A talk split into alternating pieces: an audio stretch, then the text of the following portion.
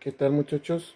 Vamos a comenzar un tema muy interesante del tema de temas selectos de espectroscopía.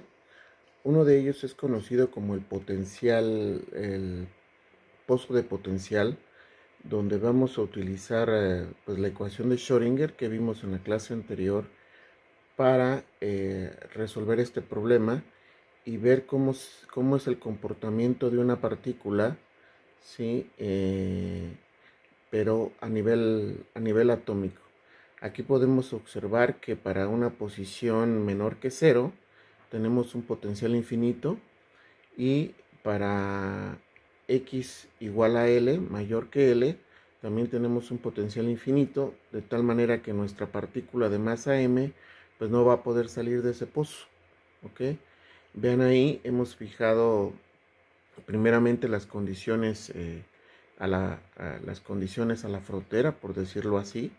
Eh, tenemos una función de onda, pues que debe ser cero para estas regiones donde no puede entrar la partícula. Y otra condición importante es que la probabilidad de encontrar la partícula dentro de este, de este pozo de potencial, pues debe de ser 1 porque sabemos que, es, que, está ahí si, vemos ahí lo que, lo que estamos eh, escribiendo es la ecuación de Schrödinger para eh, una partícula que no depende del tiempo. Si nosotros ahí vemos, la, la expresamos esta ecuación como la última ecuación que aparece en esa transparencia. Esta ecuación es muy importante el signo que está ahí en medio porque ese signo puede marcar diferencias en los tipos de soluciones que tenemos.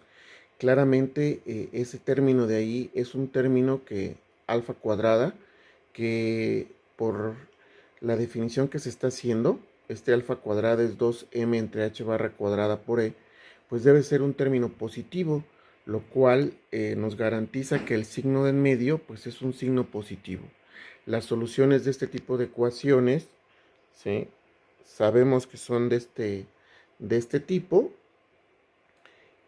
y eh, tenemos dos soluciones, una positiva y una negativa, pues la solución general debe ser una combinación lineal de ella.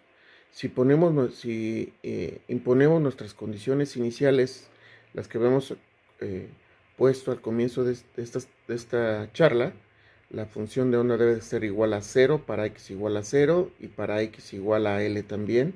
Y esto nos permite conocer los valores de a y de b de nuestra resolución general. Podemos hacer álgebra y podemos obtener un valor importantísimo que es el valor de la energía.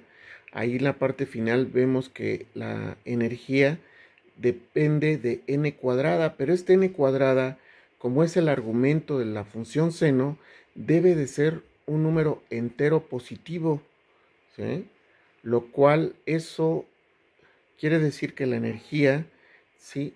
tiene niveles de energía discretos, no pueden ser valores de energía continuos como en la mecánica clásica. Aquí nos obliga a que la energía puede tener solamente ciertos valores, ¿sí? Por lo cual es algo totalmente novedoso de la mecánica cuántica. La energía solamente pueden ser eh, valores enteros. Ahí la tenemos expresada nuevamente. ¿sí? Y de ahí el nombre de la mecánica cuántica. Los niveles de energía están cuantizados. Así como los podemos ver aquí, solamente puede tener energía 1, energía 2, energía 3, energía 4. ¿sí? Y podemos conocer la función de onda, ¿sí? si seguimos desarrollando el álgebra, ¿sí? y conocer la forma de las funciones de onda y conocer la distribución de probabilidad, también ahí tenemos la función de onda, ¿sí? Y pues esto nos permite calcular dónde puede estar y dónde no puede estar la partícula. Claramente ahí existe la función de onda. En el centro nos indica que en el centro es donde existe mayor probabilidad de que la partícula se encuentre. Para n igual a 2, las probabilidades se encuentran a un cuarto y a tres cuartos del, del pozo de potencial. En el centro, si usamos para niveles de energía 2, es imposible encontrar la partícula en el centro de este, de este tema. Bueno, con esto pues queremos ilustrar lo que es la mecánica cuántica, un tema muy sencillo, pero que es el comienzo de este nuevo tema que rompe diferencias entre lo pequeño y lo grande. Muchas gracias.